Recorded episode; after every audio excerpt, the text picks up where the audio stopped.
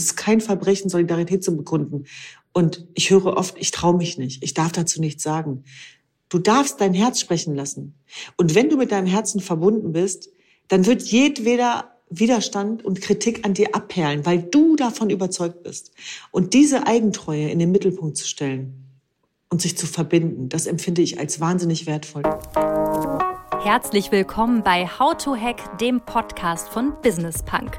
Schön, dass ihr dabei seid und jetzt Ohren auf, denn bei uns verraten euch erfolgreiche Gründerinnen und Gründer, Macherinnen und Macher und Kreative, was sie in ihrem Job anders machen. Unsere Gäste erklären euch ihre persönlichen Tipps und Hacks fürs Arbeitsleben. Das Beste daran, hier wird nicht um den heißen Brei herumgeredet, sondern es gibt handfeste Learnings. Ich bin Jana, Fernsehredakteurin und Moderatorin und ich freue mich riesig, Gastgeberin dieses Podcasts zu sein. Schön, dass ihr wieder mit dabei seid und mir gegenüber sitzt wie gewohnt meine Kollegin der Audio Alliance und Lieblingsfranzösin Lucille. Bonjour Lucille. Bonjour Jana. Wir sprechen heute über ein sehr ernstes Thema, nämlich Rassismus. Das ist ein Thema, was leider auch in der Businesswelt wichtig ist, denn auch am Arbeitsplatz können Diskriminierungen passieren. Leider ja. Und dazu habe ich mit Düsen Tekal gesprochen.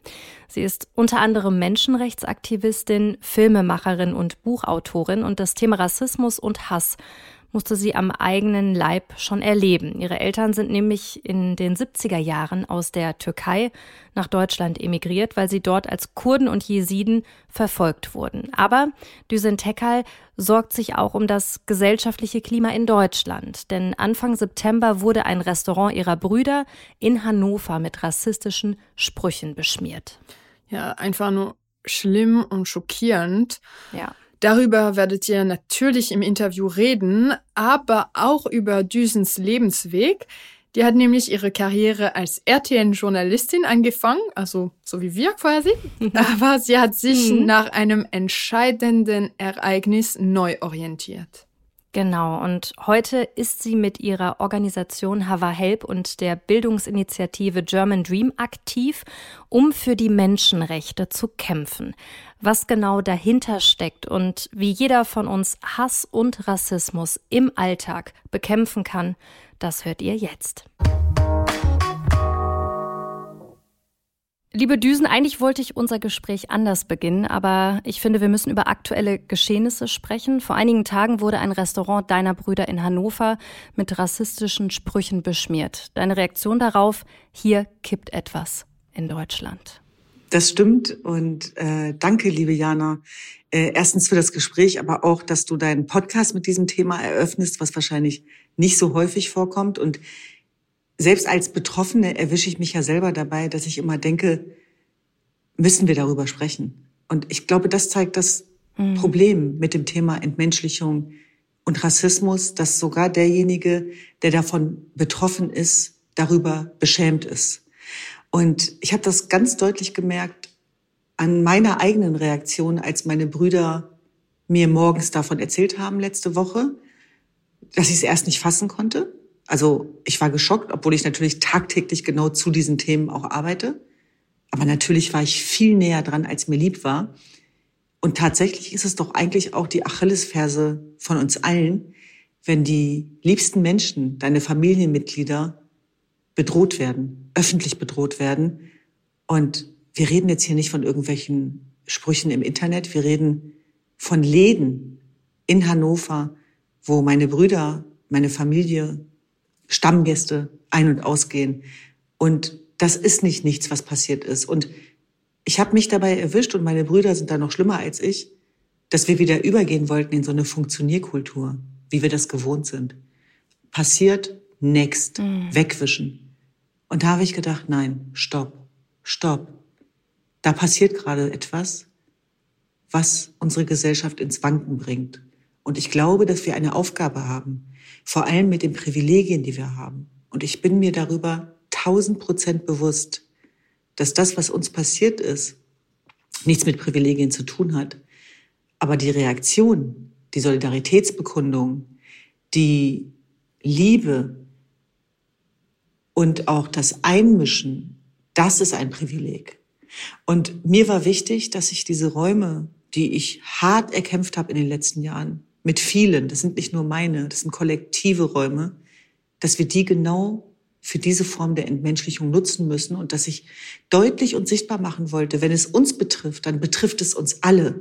Und dass ich mir diese Reaktionen auch unserer Solidargemeinschaft, der Hannoveranerinnen, Hannoveraner, der Omas gegen rechts, der Kommunalpolitiker, die Außenministerin hat sich eingeschaltet, die, die Gewerkschaften, das wünsche ich mir, dass wir das nach vorne stellen, weil das ist unsere Währung. Und ich habe das Gefühl, wir sind zu leise geworden gegen die German Angst.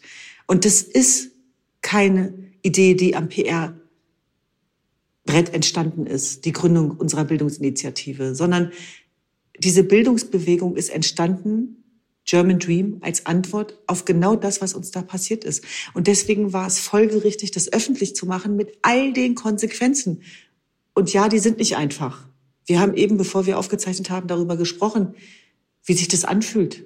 Auch, auch für mich. Und zwar nicht als Menschenrechtsaktivistin, mhm. sondern als Schwester, als Tochter, als Teil dieser Großfamilie. Und ich finde, es wird höchste Zeit, dass wir über diese Verletzlichkeit sprechen. Und ich weiß, wir reden nicht gerne über Rassismus. Schon gar nicht über den eigenen. Aber wir sind alle davon nicht ausgeschlossen auch, natürlich auch die Menschen mit Einwanderungsgeschichte sind davon nicht ausgeschlossen.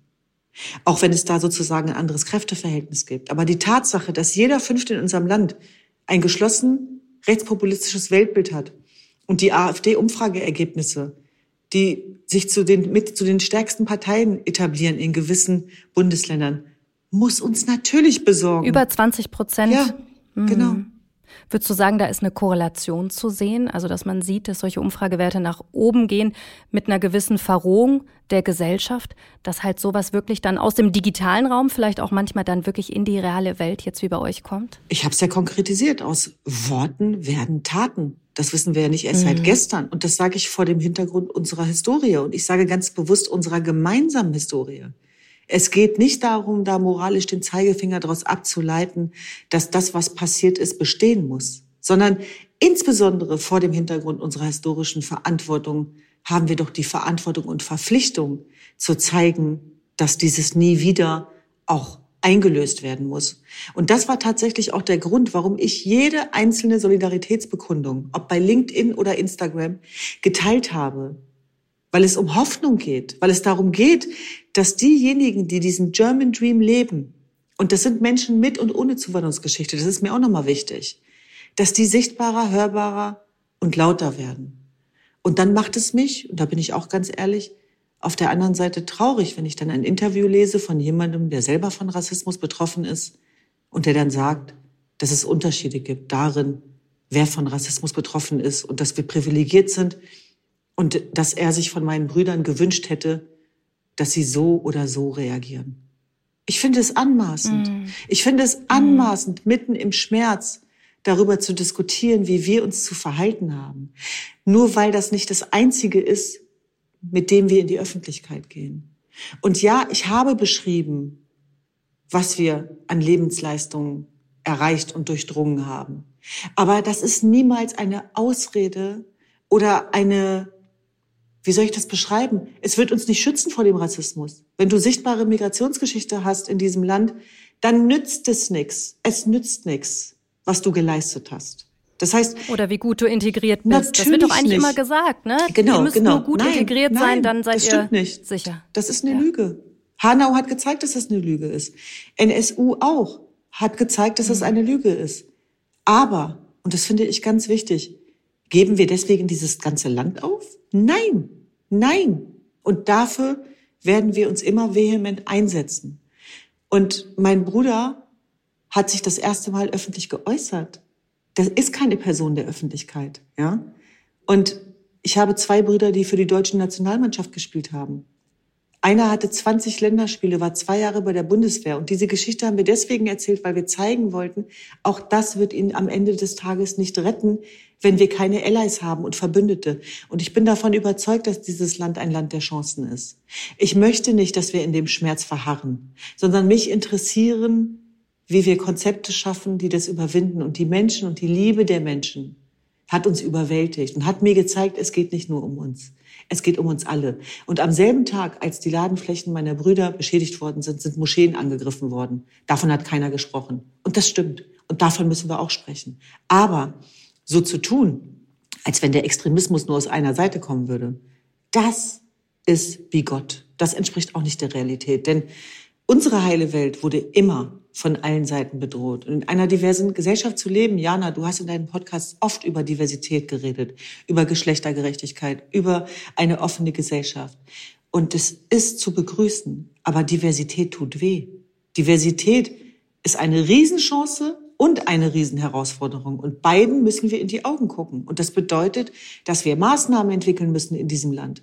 Und das ist nicht nur im Unternehmensbereich der Fall, sondern auch im politischen. Und ich bin dankbar, dass ich mit sehr vielen politischen Entscheidungsträgern, aber eben auch Menschen aus der Wirtschaft zu tun habe, die sagen, es reicht, die sich positionieren, die Haltung beziehen, ob das äh, Personalvorstände sind oder, oder, oder. Und das gibt uns ein gutes Gefühl, weil es zeigt, dass wir nicht alleine sind und dass wir doch dazugehören. Und ich sage doch, weil es natürlich nicht für alle gleichermaßen gilt und weil es nicht darum geht, den Rassismus zu relativieren bei über 20 Prozent AfD. Und wir wissen, womit diese Partei ihre Stimmen bekommt. Es ist ähm, die Angst, die geschürt wird vor dem Fremden, vor dem Islam, vor der Migration. Aber das Thema ist kompakter und ich glaube, damit haben wir die Leute mit unserer ganz persönlichen Geschichte im Grunde genommen konfrontiert. Und ich glaube, genau jetzt ist der German Dream gefragter denn je. Jetzt hast du viel über deine Familie auch schon gesprochen. Ihr seid ja elf Geschwister. Wie seid ihr damit umgegangen jetzt, auch emotional? Wir haben eben im Vorgespräch vor diesem Podcast auch ein bisschen darüber gesprochen, dass du gerade ein unglaubliches Pensum hast an Arbeit ähm, und was das auch mit einem macht. Aber wie geht's euch damit emotional gerade? Es sind gemischte Gefühle und wir gehen alle unterschiedlich damit um ähm, meine Aufgabe, Familienaufgabe, mittlerweile wahrscheinlich auch eine gesellschaftliche, ist immer die Wehrhaftigkeit und der Angriff, der Widerstand. Und der fragt nicht nach Befinden, sondern das ist ein Überlebensmechanismus. Das ist ein epigenetisches Muster, was von meinen Vorfahren schon angelegt worden ist, der mir diese Kraft gibt. Und ich muss an CD Jungs aus der Wunde heilen denken. Das heißt, in dem Moment, wo Ladenwände beschmiert werden, erinnert mich das auch an eine Vergangenheit, die ich gar nicht selber durchlebt habe, sondern meine mhm. Vorfahren. Und es hat natürlich was mit der Religionsgemeinschaft zu tun, aus der ich komme, die bedroht worden ist, auch in den Herkunftsländern, aus denen wir kommen. Dem Irak, der Türkei beispielsweise oder Syrien. Und deswegen wurden wir immer von allen Seiten bedroht, also auch in der Schule. Und ich habe mich zurückerinnert daran, dass als ich ein kleines Kind war, schon mal Steine geflogen sind, auch durch unsere Fenster. Und ich wünsche jedem da draußen, dass er diesen Ausnahmezustand nicht durchläuft. Und nur weil wir in Deutschland sind, fühlen wir uns nicht sicher. Und wir sind ganz bewusst diesen Weg gegangen, wo die Angst ist, weil es eine Notwendigkeit war und alternativlos. Denn es muss im Leben darum gehen, diese Ängste zu überwinden, sonst ergeben wir uns dem. Und du fragst, wie es meiner Familie ging. Es war ein Gefühl von Ohnmacht, von Trauer, von Wut, aber auch von Freudentränen darüber, dass wir so geliebt werden, wenn ich das so sagen darf. Und ich glaube, das ist etwas, was ähm, man nicht beschreiben kann. Es ist ein Ausnahmezustand, in dem wir aber eigentlich immer sind. Und dieser Vorfall hat nur was sichtbar gemacht. Und das ist etwas, ähm, was mich, glaube ich, ein Leben lang beschäftigen wird und was der rote Faden meiner ganzen Arbeit ist, nämlich wie wir den Angstmachern was entgegensetzen können, wie wir die Freiheit aller gewährleisten können, wie wir auch für Gleichberechtigung werben können, denn da stand ja nicht nur Kümmel und Türken, abgesehen davon, dass wir ja kurdische Jesiden sind, aber das interessiert ja die Leute nicht, die sowas machen, hm. sondern da stand ja auch Huren. Und das habe ich nicht, gar, gar nicht thematisiert. Aber der Sexismus ist nicht weit weg bei Rassismus. Das will ich damit sagen. Und ich möchte darüber reden, dass die Polizei sofort da war und ermittelt hat und einen Täter ermittelt hat und ich mich dabei erwischt habe, dass ich aufgeatmet habe nach dem Motto, jetzt glauben uns die Menschen. Es gibt einen Täter. Es gibt jemanden, der dafür verantwortlich ist. Ich bin dankbar für einen Bürgermeister mit türkischen Wurzeln, der sofort angerufen hat und an Ort und Stelle war. Und an alle Parteien, die dort äh, vertreten waren. Und an Stammkunden, die mit Blumen gekommen sind. Ist das jetzt eine Welt, die ich zeichne, die es nicht gibt? Nein, es hat wirklich so stattgefunden. Und ich möchte über beides reden können. Ich sage das deswegen, weil wir mittlerweile in einer Gesellschaft leben, die immer nur die Negativität fördert. Aber ich finde, wir müssen in der Lage sein, selbst angesichts des Schmerzes die Schönheit zu zeigen. Und das fällt schwer, wenn man bedroht ist. Und du fragst, wie es uns geht. Äh, es sind auch schlaflose Nächte, die dem zugrunde liegen. Und es ist so eine Urangst, die bedient wird. Ich habe das auch gemerkt, dass sogar ich auch so Träume hatte, die ich eigentlich immer nur aus Kriegskontext kenne. Wenn ich dann in Syrien war oder im Irak, dann habe ich auch solche Träume gehabt. Und jetzt träume ich das wieder. Und das ist für mich immer so ein Seismograph. Und ich möchte alles, was in meiner Macht steht, alles, was ich an Kraft und Sichtbarkeit und Hörbarkeit generieren konnte, wahrhaftig einsetzen, auch für die Entmenschlichung anderer. Es geht nicht nur um uns. Und wir sind kein perfektes Integrationsbeispiel. Und überall, wo man guckt, gibt es auch eine Fehlerkultur. Und ich möchte auch nicht, dass wir herhalten als perfektes Integrationsbeispiel. Das wäre gelogen. Ja? Sondern es geht darum, zu sensibilisieren. Und dafür müssen wir uns auch so verletzlich zeigen, wie wir sind. Und das ist, setzt Mut voraus, weil ich habe jetzt die Familie mit reingezogen. Und das ist nicht ohne, aber die Familie hat selber entschieden. Und mhm. ein sehr guter deutscher Freund von mir hat mich angerufen und meinte, ich mache mir Sorgen um deinen Papa. Wie verkraften die das? Und ich habe nur gedacht, du kennst meinen Vater nicht. Also ich bin ja die Tochter meines Vaters. Mein Vater geht auch in den Widerstand, genauso wie ich. Ja, der hat uns das beigebracht dass wir laut sein müssen, dass wir uns wehren müssen, ähm, dass wir uns so nicht behandeln lassen dürfen. Und ja, genau diesen Staffellauf haben wir im Grunde genommen auch angenommen. Und ich bin dankbar, ich sage es nochmal, dass ich im Gegensatz zu ganz vielen anderen Menschen, die von Rassismus, Islamismus und Antisemitismus betroffen sind, diese Räume nicht bekomme. Und ich hoffe, dass der eine oder andere Satz dabei ist, der sie auch heilt und nicht nur mich. Mhm. Jetzt hast du gerade schon gesagt, dass halt was passieren muss. Bei uns im Podcast geht es ja auch wirklich um konkrete Handlungsideen, Handlungsempfehlungen. Rassismus gibt es ja auch in der Arbeitswelt. Es gibt ihn überall, in Deutschland, in anderen Ländern. Was muss denn deiner Meinung nach ganz konkret passieren, dass Rassismus eingedämmt wird, im besten Fall natürlich aufgelöst wird? Was muss in unserer Gesellschaft passieren? Ja, ich glaube, es ist eine ganz schwierige Frage, die vor allem von den Betroffenen geklärt werden muss aber für die wir vor allem auch Strukturen brauchen. Denn der größte Resilienzmuskel der Betroffenen nützt nichts, wenn die Strukturen nach wie vor ähm, rassistisch sind oder benachteiligen. Und tatsächlich ist die erste Regel, dass ja nicht der Betroffene selber für den Rassismus verantwortlich ist und ihn lösen muss, sondern dass wir für eine rassismusfreie Gesellschaft Konzepte brauchen. Und äh, da denke ich an Frauen wie Tupoka, die da sehr versiert drüber geschrieben haben. Oder äh, Alice beispielsweise. Und es geht darum, das Spektrum so zu erweitern, dass der Schmerz aller sichtbar wird. Und so ehrlich wie möglich mit dieser Debatte umzugehen, damit nicht die bösen Zwillinge, nämlich die religiösen Extremisten und Rassisten, das Narrativ übernehmen und sagen, seht ihr, seht ihr, diese Gesellschaft hat gar nicht den Mut auszusprechen, was passiert, je nachdem, wer der Absender und der Täter ist. Das können wir uns nicht erlauben. Wenn du mich fragen würdest, wie wir den Rassismus lösen, dann würde ich in erster Linie antworten, wir müssen Probleme lösen. Denn jedes Problem, was nicht gelöst ist, und das ist leider die Kehrseite dieser Medaille, wird ethnitisiert, sarazenisiert und migrantisiert. Am Ende sind immer die Migranten schuld. Und warum ist das so? Weil Krisen Sündenböcke kreieren. Mhm. Diese Erfahrung haben wir gemacht aufgrund des Völkermords, auf der wir ja auch den ganzen Aktivismus gegründet haben. Und deswegen glaube ich, wir dürfen die Menschen, die davon betroffen sind, nicht im Stich lassen. Und tatsächlich spricht unsere Gesellschaft eine ganz andere Sprache. Wie viele Menschen hattest du schon zu Gast, die die Migrationsgeschichte haben, was überhaupt nicht thematisiert wird, weil sie Teil dieser Kultur sind, dieser Arbeitswelt, Innovation. Aber ich sage immer, wir müssen doch keinen Impfstoff entwickelt haben, um dazuzugehören. Ja, ich möchte auch mittelmäßig sein. Ich will ein Versager sein dürfen und gehöre trotzdem zu diesem Land, wie alle anderen auch. So wie jeder Deutsche auch, genau. Genau. Mhm. Ja, das ist, das ist auf jeden Fall das Mindeste in diesem Zusammenhang? Jetzt hast du öfter schon den Völkermord an den Jesiden angesprochen. Ich habe gelesen, dass es bei dir so einen life-changing Moment gab. Du warst ja, so wie ich, auch mal Redakteurin, Journalistin bei RTL. Und irgendwann gab es dann bei dir, 2014 war das, der 5. August, diesen einen life-changing Moment, der dich auch zu dem gemacht hat, was du jetzt bist, eine der bekanntesten Gesichter zum Thema Menschenrechte in Deutschland. Was ist da passiert? dass du einen Anruf bekommen an dem Tag. Ja, und zwar war das ein Hilfeschrei von den Menschen, die gerade entmenschlicht worden sind und mitten in diesem Völkermord waren, für die sich niemand interessiert hat. Denn wer kannte die Jesiden? Niemand. Mhm. Niemand da draußen.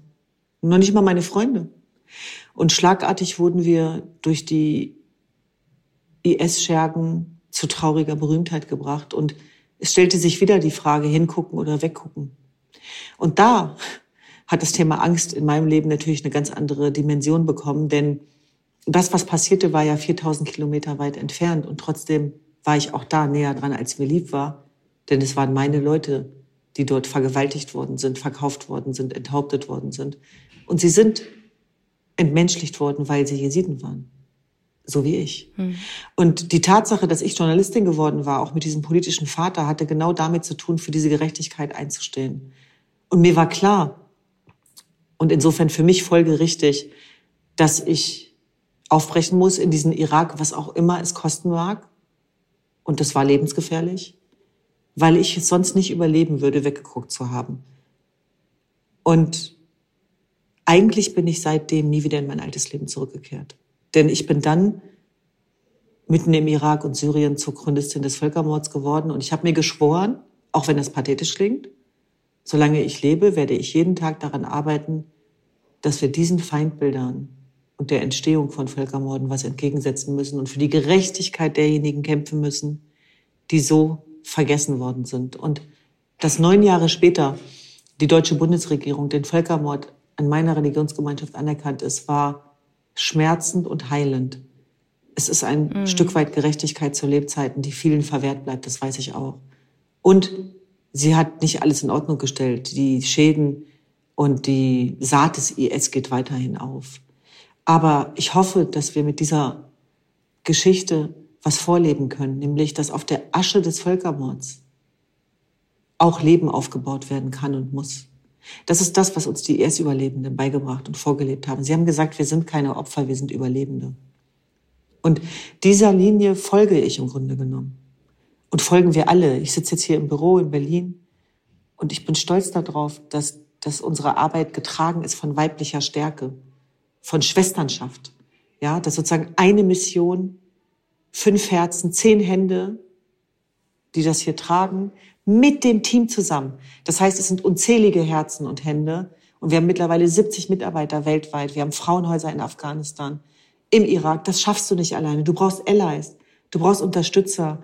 Und ja, wir werden bekämpft. Und ja, ich bekomme Morddrohungen. Aber ich bekomme genauso viel Liebe und noch viel mehr.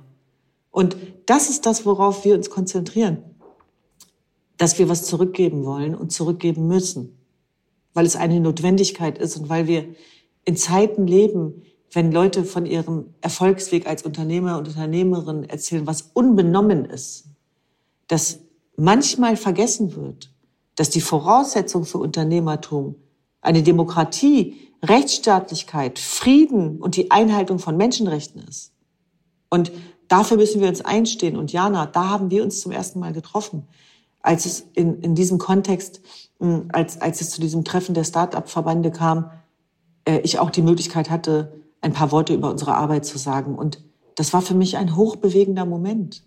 Zu sehen, dass die Menschen sehen, was da passiert. Und ich war so dankbar, dass du das äh, moderiert hast, weil du so eine inspirierende Gegenüberschaft warst und das so schön getragen hast. Und es ist immer noch ein Lernprozess, aber tatsächlich ist, ist es zu einer, ja, wie soll ich sagen, Waffe geworden, aber eine, die wir sinnstiftend einsetzen, Gegennarrative zu setzen für Menschlichkeit und Hoffnung. Hm.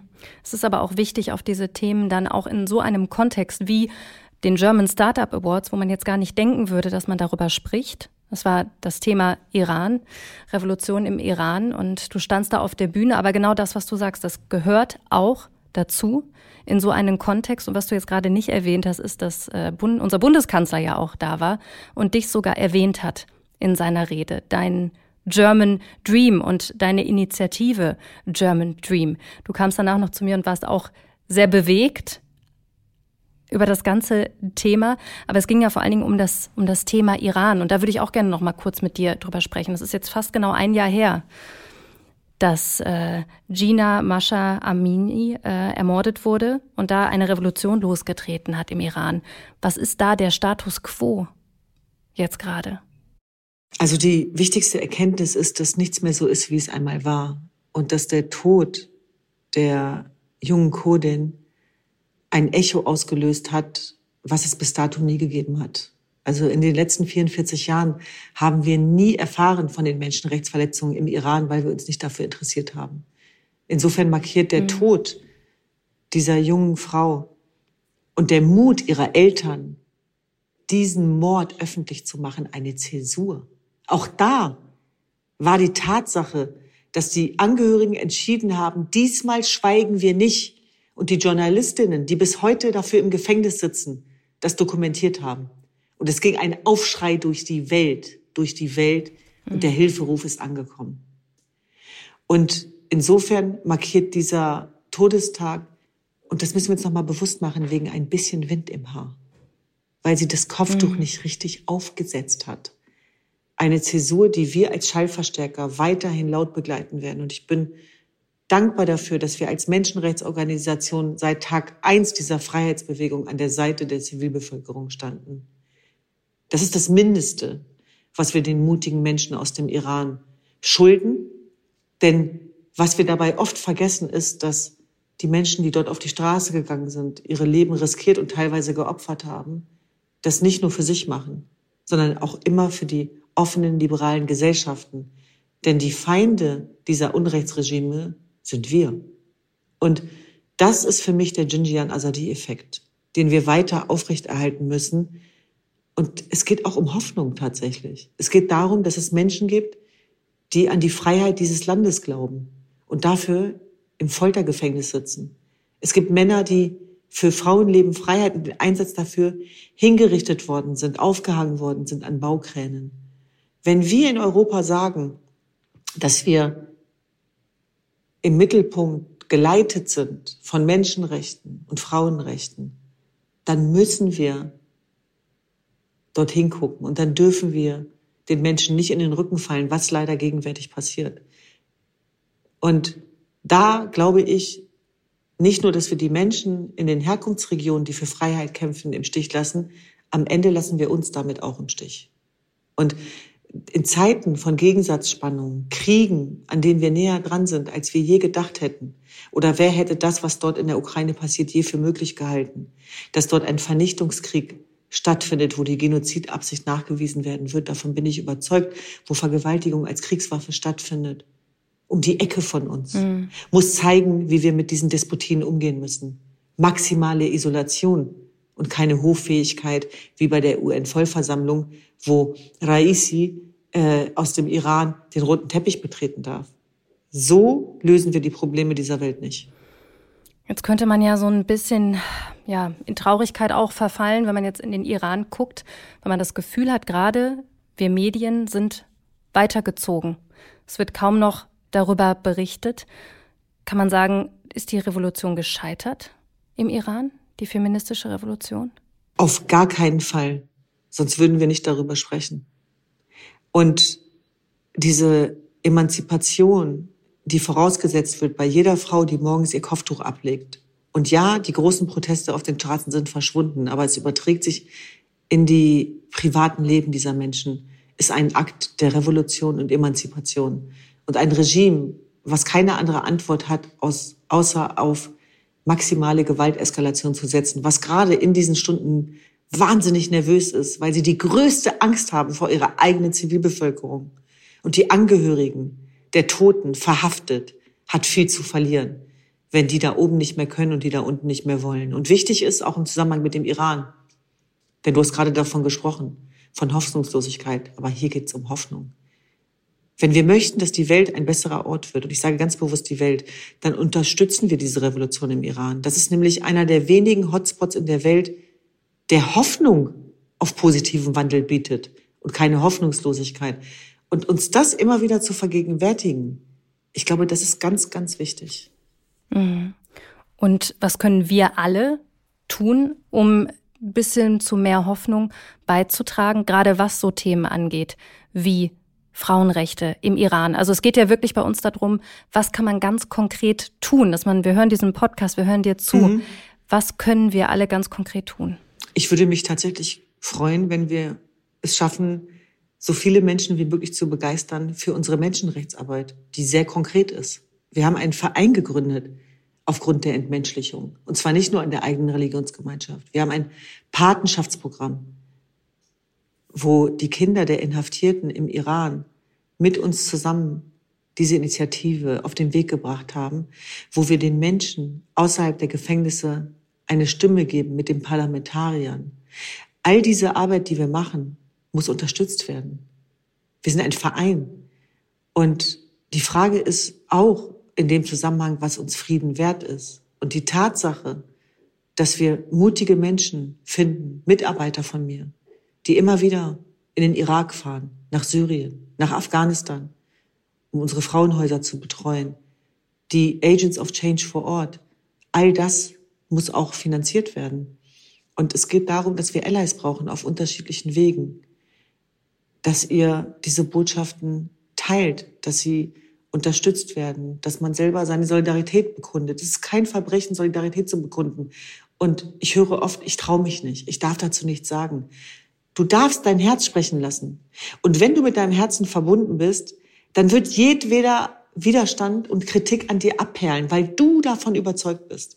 Und diese Eigentreue in den Mittelpunkt zu stellen und sich zu verbinden, das empfinde ich als wahnsinnig wertvoll. Ich könnte ein Dutzend Menschen auf, aufzählen hier in Deutschland, die uns unterstützen bei unserer Arbeit. Viele Menschen, die man auch kennt, ja. Und darum geht's, um das Wir.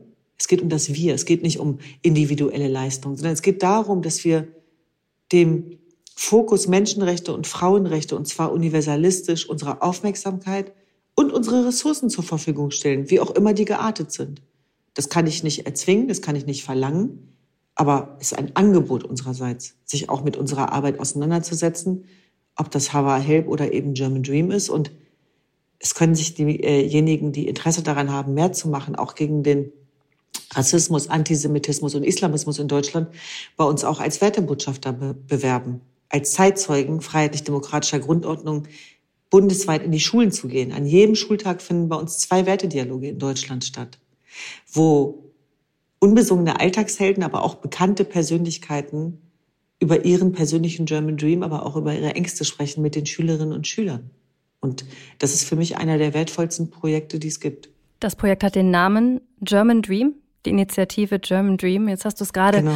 auch schon gesagt. Du hast die gegründet. War das dann auch eine Ausgründung, weil du hast das Buch geschrieben? German Dream, wie wir ein mhm. besseres Deutschland schaffen.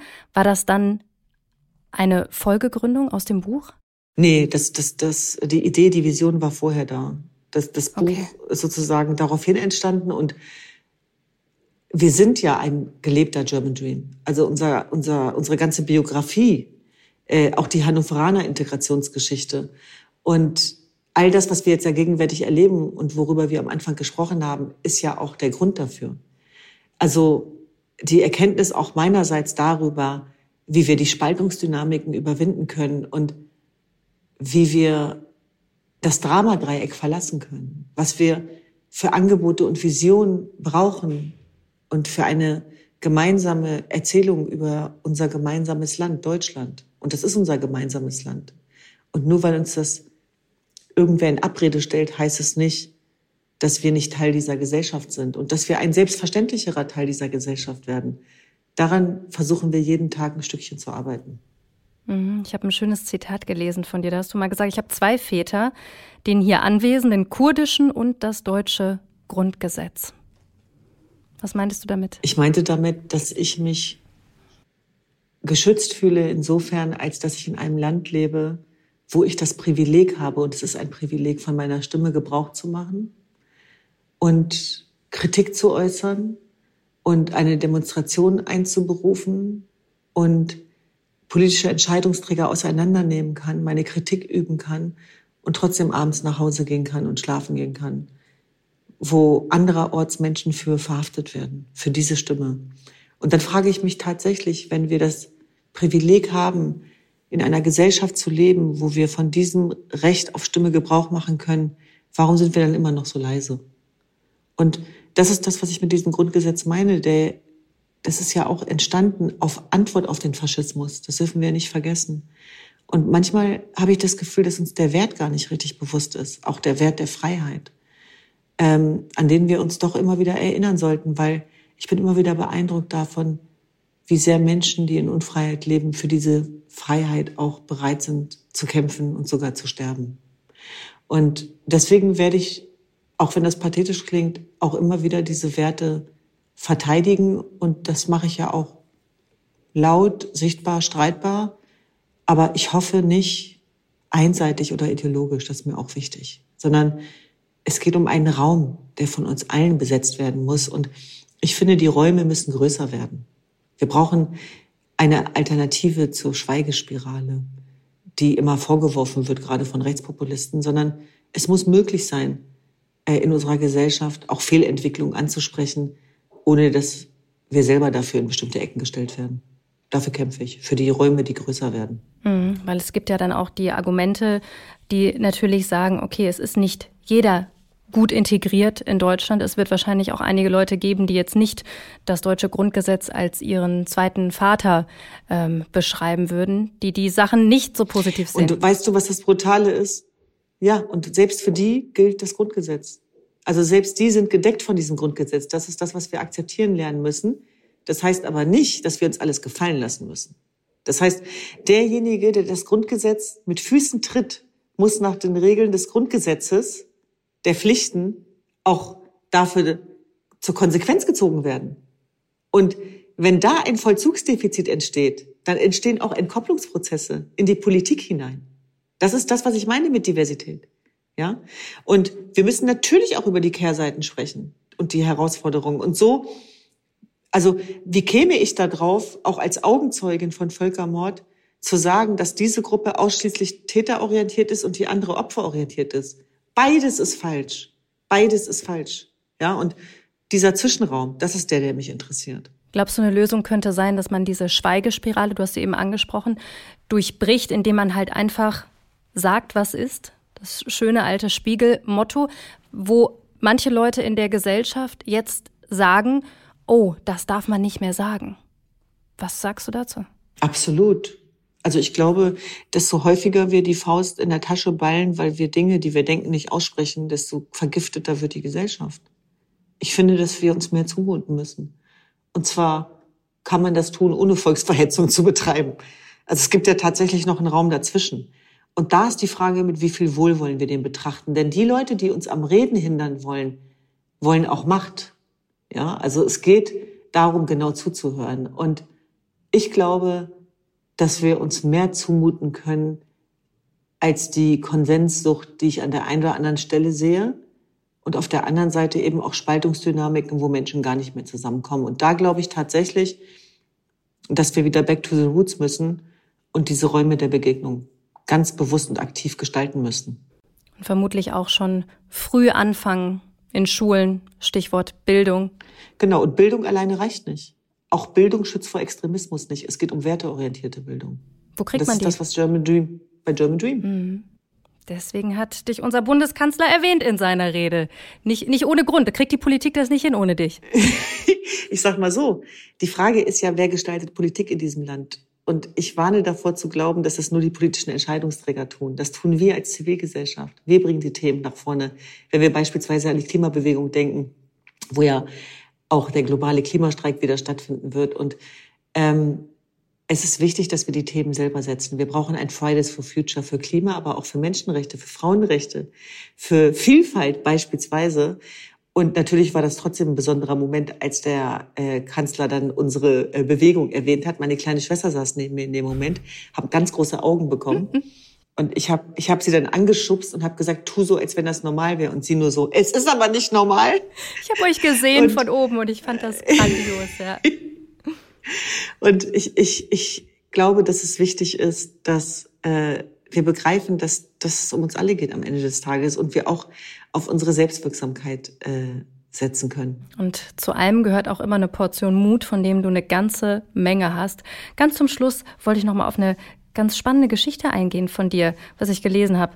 Als du nämlich mit 18 ausgezogen bist, um Redakteurin bei RTL zu werden, das fanden deine Eltern gar nicht so cool. Also ich habe immer so gedacht, jetzt auch durch unsere Gespräche, ich habe immer so gedacht, ach, deine Eltern, die haben bestimmt von vornherein gesagt, werde einfach das, was du willst und dass du aber da auch Mut brauchtest, da auszubrechen. Das äh, ist mir erst seit kurzem klar geworden.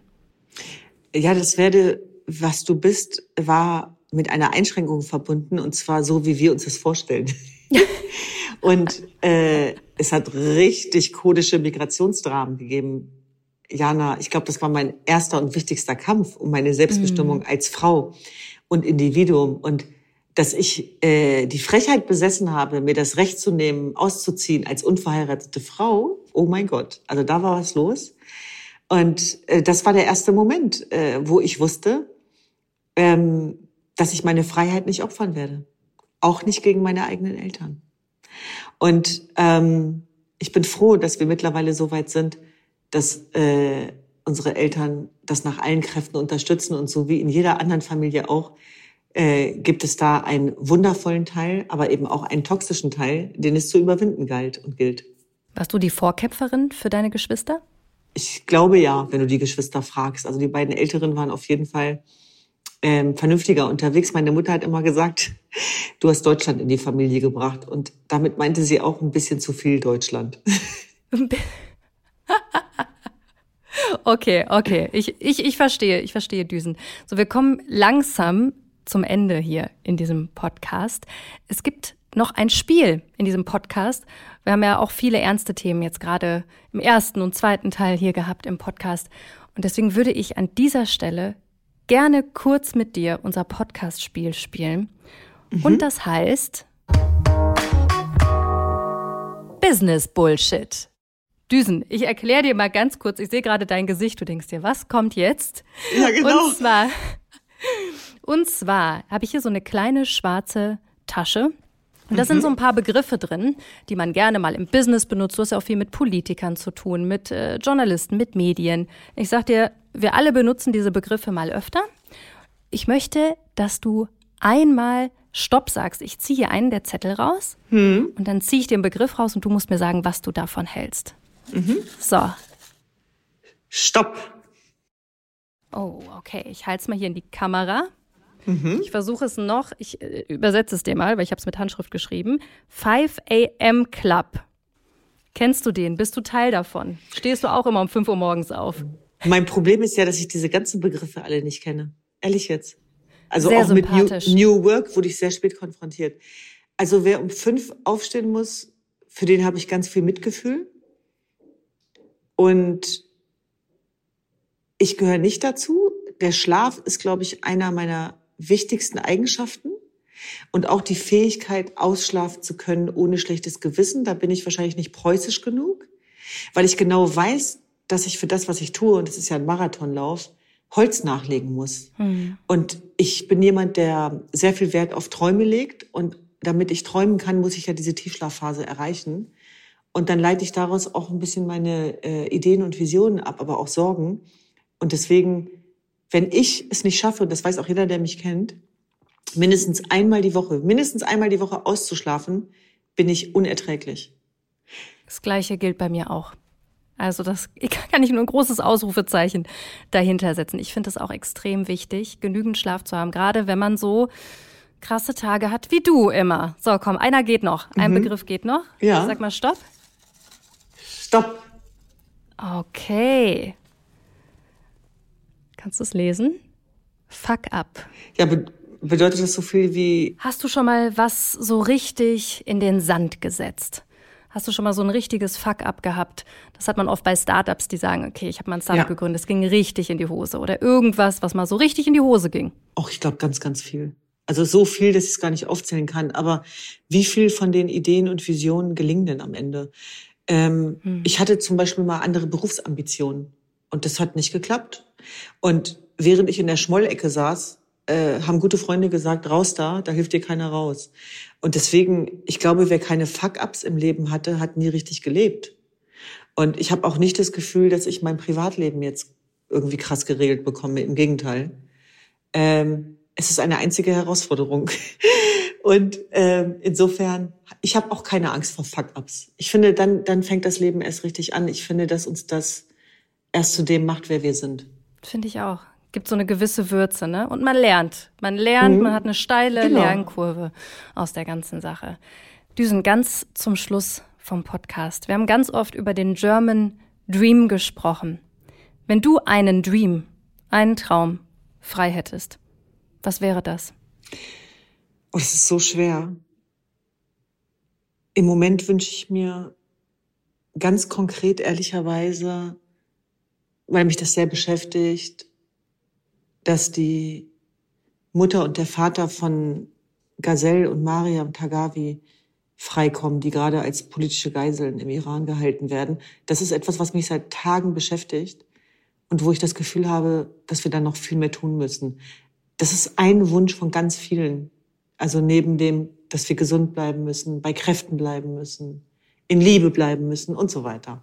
Ich denke ganz doll an dich und wünsche dir, dass dieser Traum als einer von vielen in Erfüllung geht. Liebe Düsen, danke, dass du dir die Zeit genommen hast. Ich weiß, dass es bei dir super eng ist, aber es war mir total wichtig, dass wir hier in diesem Podcast mal miteinander sprechen über deine ganzen Themen. Und ich bin mir sicher, dass wir uns ganz bald wiedersehen. Vielen Dank, Düsen. Dankeschön, ich auch. Danke. Das war ein sehr wichtiges Gespräch, was ich mir notiert habe.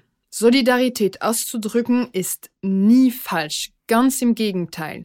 Es ist sehr wichtig, Betroffenen laut zu unterstützen, damit Hass und Diskriminierung nicht zur Normalität werden.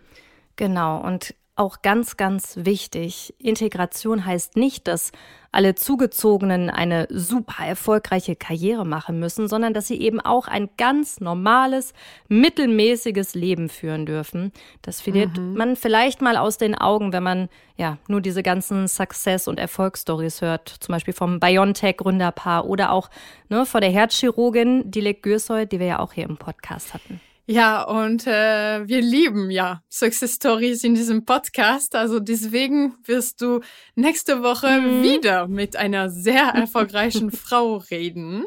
Korrekt. Und zwar ist es Tijen Onaran. Sie wird bei mir zu Gast sein. Ihr kennt sie bestimmt. Sie ist Gründerin, Investorin, Löwen bei Höhle der Löwen und last but not least die erste Hostin dieses Podcasts und dass wir wieder zusammenkommen.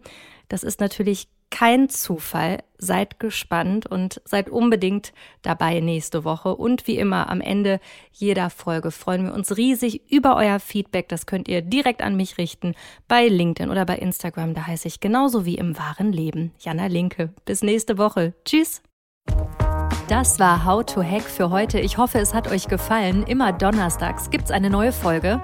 Abonniert uns gerne fleißig auf RTL Plus Musik oder wo auch immer ihr Podcasts hört. Und über eine 5-Sterne-Bewertung würden wir uns natürlich auch sehr freuen. How to Hack ist eine Produktion der Audio Alliance. Host Jana Linke. Redaktionelle Mitarbeit Lucille Garnier und Nicole Plich. Audioproduktion Lia Wittfeld.